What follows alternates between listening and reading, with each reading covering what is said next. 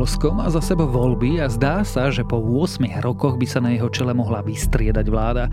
Aspoň podľa predbežných výsledkov by mohla právo a spravodlivosť nahradiť široká opozičná koalícia. Dnes sa teda porozprávame o voľbách u našich susedov.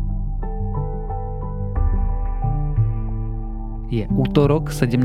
októbra, meniny má Hedviga a aj dnes by malo byť príjemne chladnejšie, takže sa dobre oblečte a radšej sa pripravte aj na občasný dážď. Denné maxima by sa mohli pohybovať medzi 7 až 14 stupňami. Počúvate Dobré ráno? Denný podcast denníka Sme s Tomášom Prokopčákom.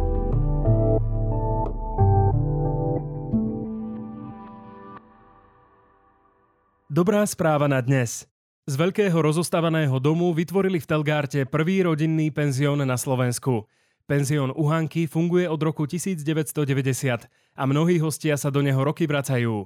Opisujú ho ako malý gastronomický raj. Podľa manželov Hríbikovcov je to iba obyčajné jedlo, ktoré varia z aktuálne dostupných surovín. Pre hostí pečú čerstvý chlieb, pestujú zeleninu, chovajú 40 sliepok aj hovedzí dobytok na meso – s vedením penziónu rodičom pomáha najmladšia dcéra Dorota, ktorá sa vrátila domov z Dánska. Podarilo sa jej tam absolvovať stáž v najlepšej reštaurácii sveta Noma. A to bola dobrá správa na dnes. Dobré správy na každý deň aj odvážnych podnikateľov podporuje Slovenská sporiteľňa. Aj vy ste odvážnejší, ako si myslíte. Budúcnosť je vaša.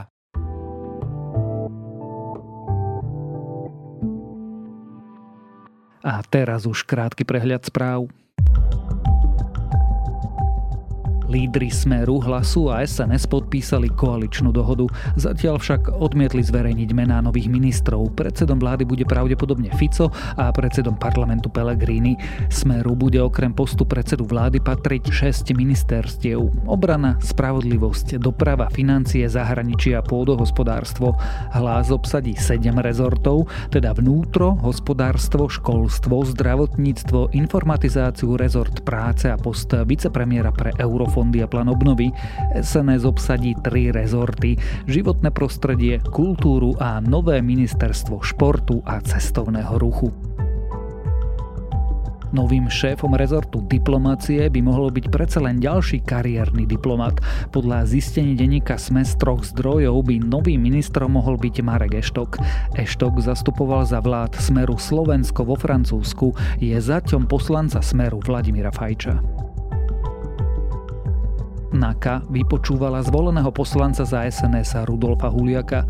Huliaka, ktorý sa spomína ako možný kandidát na ministra životného prostredia, policia vypočúvala v súvislosti s jeho vyjadreniami o LGBTI plus menšine. Svetová zdravotnícka organizácia varovala, že pásmu gazy hrozí v priebehu dneška katastrofa, ak nedostane pomoc. Nemocniciam sa minú voda, pohonné hmoty a elektrina. Úrad OSN pre palestínskych utečencov na Blízkom východe zároveň tiež uviedol, že ľudia hlasiaci sa k Hamasu sa zmocnili paliva a zdravotníckého vybavenia v ich areáli v meste Gaza. Najbežnejším syntetickým stimulantom v Európe je amfetamína, tvorí veľký a stabilný trh s ročným obratom najmenej 1,1 miliardy eur. Uvádza to v najnovšej správe Európsky policajný úrad a Európske monitorovacie centrum pre drogy a drogovú závislosť.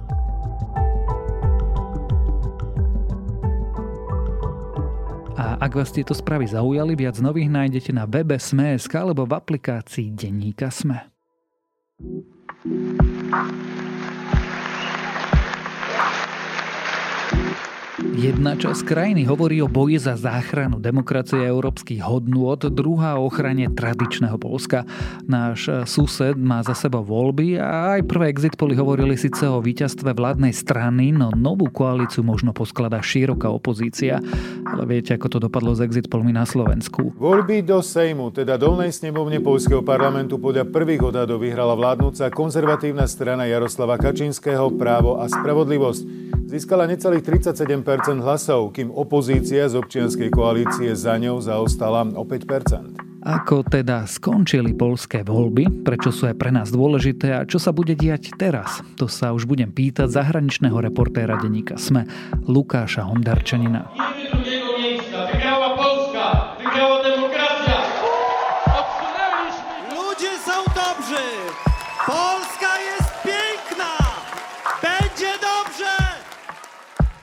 Lukáš, aká je momentálne situácia? Pretože my nahrávame v pondelok podvečer a Poliaci stále nemajú zrátané ani oficiálne výsledky volieb. Presne tak, aktuálne majú zrátaných okolo 70 až 75% hlasov, ale vyzerá to teda, že vládna strana právo a spravodlivosť tie voľby vyhrá, ale možno menej ako sa očakávalo a vyzerá to takisto, že opozičné strany alebo opozičné koalície, lebo tie strany sú väčšinou stvorené z ďalších menších strán, na čele s Donald Donaldom Tuskom, bývalým premiérom, dokážu postaviť spoločnú vládu a tým pádom ukončiť po 8 rokoch vládnutie práva spravodlivosti. badań, one nam dają czwarte zwycięstwo w dziejach naszej partii. Czwarte zwycięstwo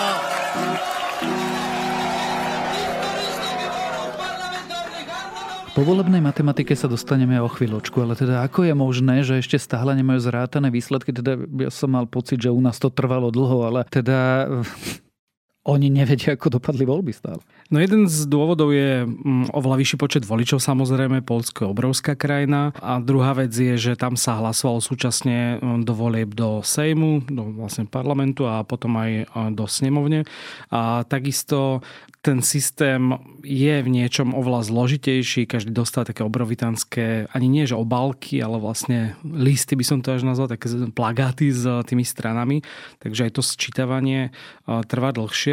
Ale druhá vec je, že v Polsku na rozdiel od nás, keď sa zavrú hlasovacie miestnosti, tak to neznamená, že sa prestáva hlasovať. Je to až trocha také bizarné, ale napríklad tam sa stalo to, že pokiaľ vy stojíte v rade pred volebnou miestnosťou o tej 9. večer, keď sa zatvorí volebná miestnosť, tak vy ešte stále máte právo odhlasovať. To znamená, že posledný občan Polska odhlasoval o 3. ráno a stal tam teda naozaj o tej 9. večer v zime, pretože dostal akože povolenie, že môže stále hlasovať. Takže toto bolo niečo akože bizarné, keď to porovnáme so slovenskými voľbami, že tie voľby naozaj trvali oveľa dlhšie. Ty mi ale práve hovorí, že niekto stal najmenej 6 hodín v rade na hlasovanie. Ako vnímali Poliaci to hlasovanie, keď je niekto ochotný tak dlho čakať, aby odovzdal svoj hlas? Ako veľmi dôležité, ja som sa vlastne vrátil z Varšavy minulý týždeň a veľa ľudí hovorilo, či už to bol vlastne jeden tábor, väčšinou toho konzervatívneho tábora a voličov práva spravodlivosti, ale aj opoziční voliči vnímali to ako také zásadné voľby pre Polsko a vlastne voľby, kde sa rozhodne o ďalšom smerovaní krajiny.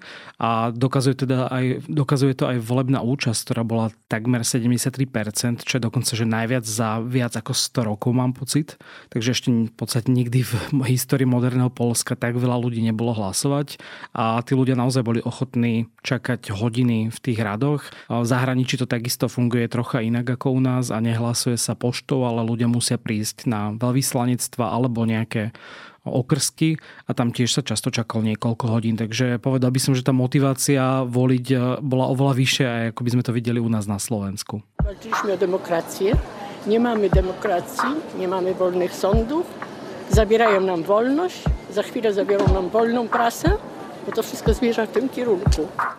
Ono je už taký folklór hovoriť o každých voľbách, že sú zásadné, ale boli tieto zásadné? Ja som zachytila nejaké vyjadrenia Donalda Tuska, že, že keby vyhrala právo a spravodlivosť, tak sa pokúsia vystúpiť z Európskej únie. Ja si nemyslím, že by to zašlo až tak ďaleko, pretože aj právo a spravodlivosť teoreticky, akože dá sa povedať za pragmatickú stranu, čo sa týka napríklad aj Ukrajiny, aj keď tá kampaň sa točila veľmi často okolo Ruska a o nejaké obviňovanie, kto je viac prorusky, tak ani jedna z tých veľkých strán nie je proruská, keď to porovnáme so Slovenskom už vôbec ale zrejme by to znamenalo, že právo spravodlivosť sa naozaj už môže zabetonovať pri moci. Oni to konec koncov robili posledných 8 rokov a aj bežní ľudia mali zrazu obavy o témy, ktoré možno ani tá vládna strana nepredpokladala, že budú také dôležité. Mm, tie exit poly napríklad ukázali, že pre ľudí okrem ekonomiky, ktorá bola najdôležitejšia, veľmi veľkú rolu hrali napríklad e, práva žien a právo na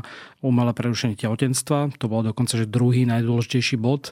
A potom to boli aj mm, veci ohľadom právneho štátu. Takže nie je to iba také, že to nikoho nezaujíma, ale naozaj e, voliči, prevažne teda opozície, mali obavy o to, že tá vládna strana už úplne môže zdecimovať ten právny systém a aj preto vlastne sa zmobilizovali a išli voliť.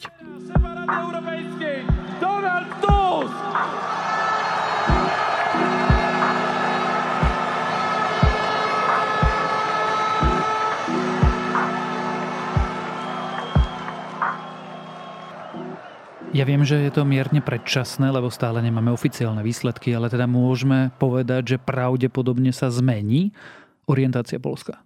Pravdepodobne áno, čo sa týka hlavne možno tej domácej politiky, ale aj celkovo, mm, keď sa pozrieme na tú európsku mapu, tak Polsko bolo tak na kraji kvôli tomu, že často odmietalo viaceré návrhy z Bruselu a bol takým veľkým kritikom Bruselu.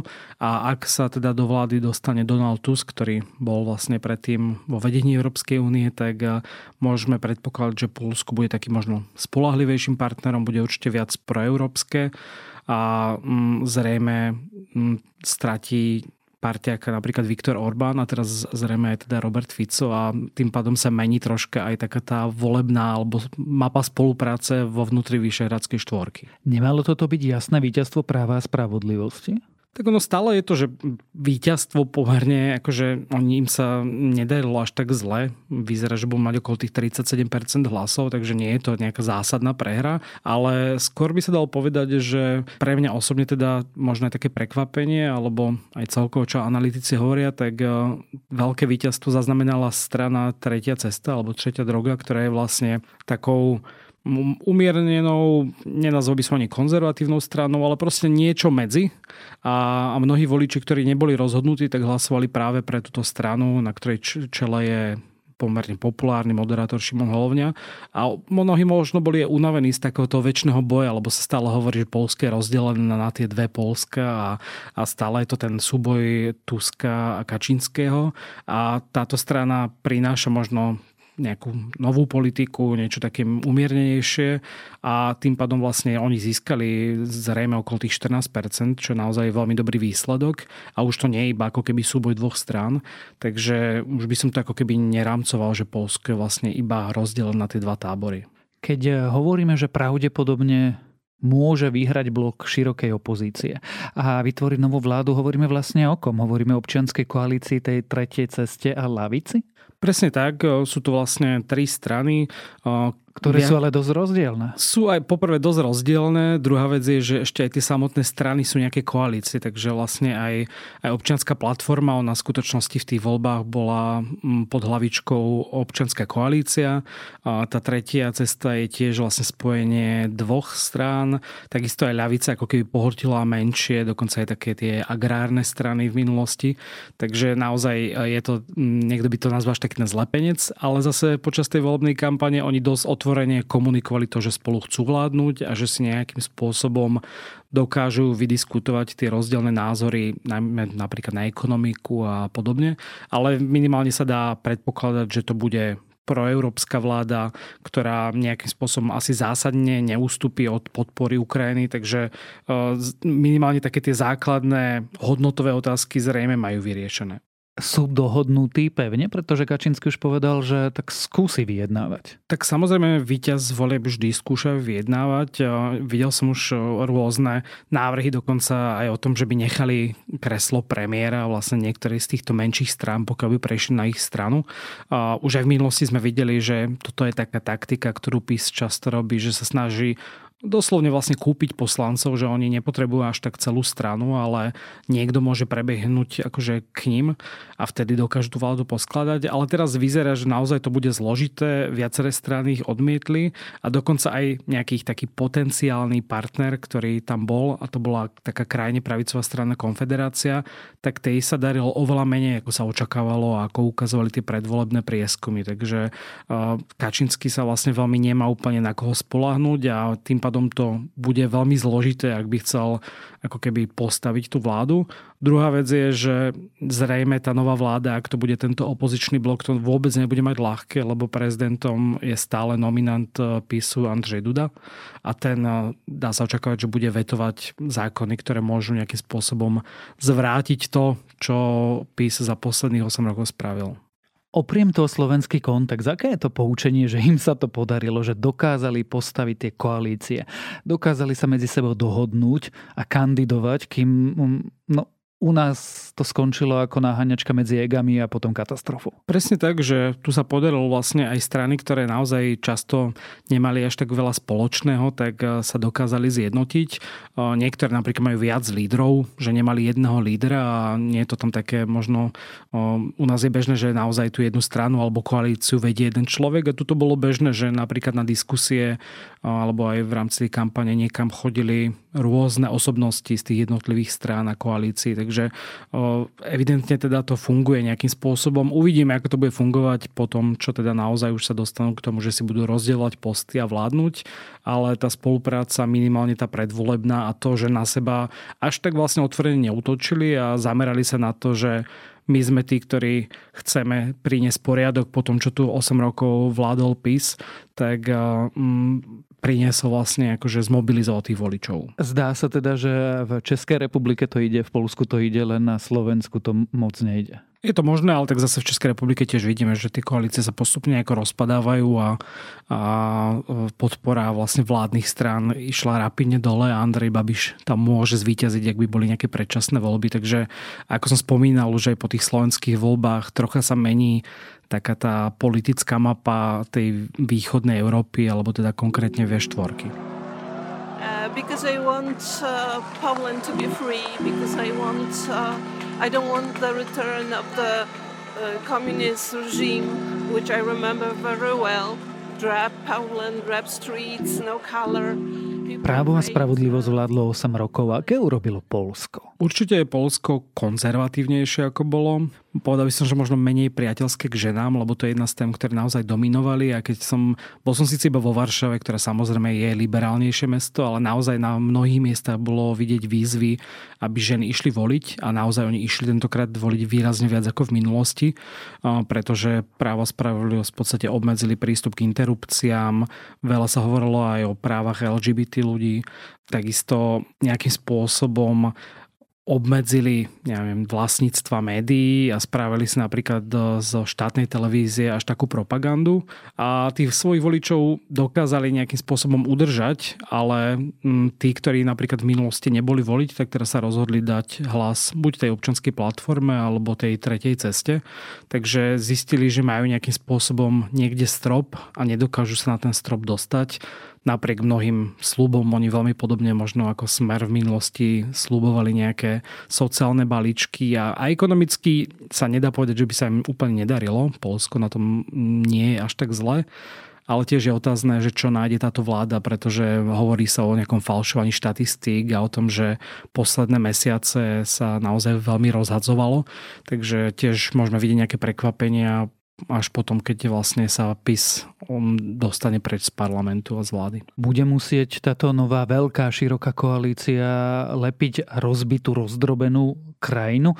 Je teda Polsko rozdelené na mesta a vidiek alebo na mladých a starých, lebo aj pri týchto voľbách sa ukázalo, že vysokú účasť mali veľmi mladí a prvovoliči na rozdiel od starších voličov. Toto je po dlhej dobe ako keby mm, prekvapivé, že sa podarilo mobilizovať mladých voličov, lebo v Polsku predsa len tí starší voliči sú takí tí vytrvalí a PIS často práve staval na tom, ale áno, je tam to rozdelenie a ono sa tak často hovorí, že Polska A, Polska B a vždy to bol taký ten liberálnejšie mesta a konzervatívnejší vidiek, ale nie všade to platí, lebo napríklad prekvapivo v zahraničí je naozaj veľmi veľa voličov PISu, napríklad nejaký Kanade alebo Spojených štátoch, dokonca neviem, ešte nevieme tie výsledky, ale neviem, či tam dokonca aj nezvíťazili. Takže nie je to úplne vždy tak, ale vidieť, že teda tie bašty mm, PISu zostali zostávajú rovnaké, či už je to presne okolí tých slovenských hraníc, e, juhovýchod a východ Polska, zatiaľ čo možno aj ten bohatší západ e, bližšie k Nemecku a to, čo bolo historicky kedysi aj súčasťou Nemecka, bolo vždy skôr naklonené k tým liberálnejším stranám. Takže to rozdelenie tam zostáva a myslím si, že to bude naozaj veľmi ťažká úloha pre tú vládu, lebo cíti to aj v tej spoločnosti, že je tam tá nenávisť tomu druhému táboru a tie tábory sa nedokážu vôbec rozprávať. Ja som bol na jednej takej predvolebnej debate, nie priamo na nej, lebo tam sa novinári nedostali, ale bola to veľká televízna debata všetkých lídrov a boli tam tie tábory, každý na jednej strane toho televízneho štúdia, von pred ním teda mal spravené svoje pódium a mali tam obrazovky a sledovali tú debatu a keď napríklad hovoril Donald Tusk, tak v tom tábore písu všetci pískali a nadávali mu, že je Nemec a že chce akože predať Polsko Nemcom.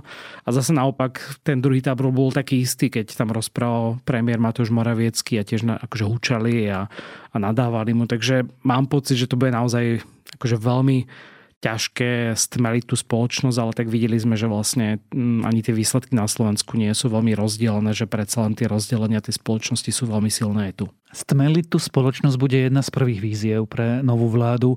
Aké bude Polsko? Pýtal som sa, aké bolo. Aké bolo 8 rokov pod pravom a spravodlivosťou. Aké by malo byť? Možno bude. Predsa len výsledky stále nevieme. Nové Polsko. Bude, myslím si, že pevnejšou súčasťou Európskej únie, ako bolo doteraz. Bude lepším spojencom pre Česko aktuálne, ako pre Slovakov a Maďarov. Myslím si, že práve tu vidíme skôr ten blok, ktorý hrozí, že v prípade, že by PIS naďalej vládol, že vlastne celá tá východná hranica Európskej únie bude možno takým väčším oponentom Bruselu a nejakým spôsobom troška viac proruská, aj keď teda PIS možno iba v rámci kampane bol troška prorusky v posledných týždňoch, ale dá sa očakávať teda, že mm, to Polsko bude v niečom troška liberálnejšie, a, ale tiež uvidíme presne, že ako sa tej novej vláde podarí a či ho vlastne zložia, lebo on na, na tom papieri a pri tých dohadách dopredu vždy vyzerá troška jednoduchšie, ako už to bude v praxi. Tak uvidíme, budeme to spoločne sledovať a vy pravdepodobne pri počúvaní tohto podcastu už možno viete, a možno aj nie. Definitívne výsledky o Polsku a polských voľbách sme sa rozprávali so zahraničným reportérom denníka SME, Lukášom Onderčaninom.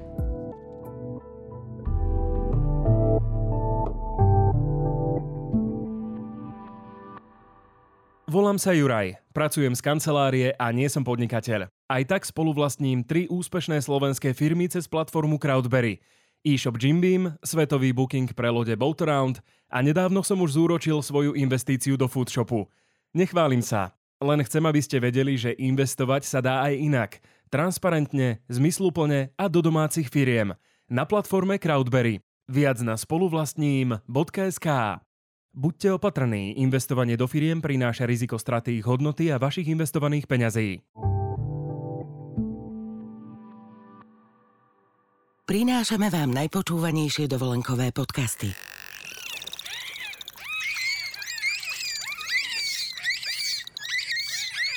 Celú uštipačnú diskusiu delfínov skákavých o farbe vašich plaviek si môžete vypočuť na svojej exotickej dovolenke.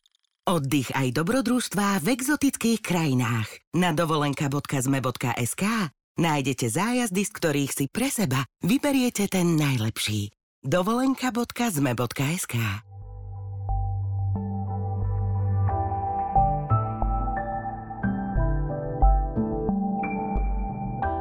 Knihu Hodiny chémie som vám tu už odporúčal, no na Apple je teraz nový seriál podľa tejto skvelej knihy a je tiež veľmi dobrý, takže ak ste rovnako ako ja teraz ochotní týždeň čakať na každý nový diel, určite ho vyskúšajte. A to je na dnes všetko, dávajte na seba pozor, počúvali ste Dobré ráno, denný podcast denníka Sme s Tomášom Prokopčákom.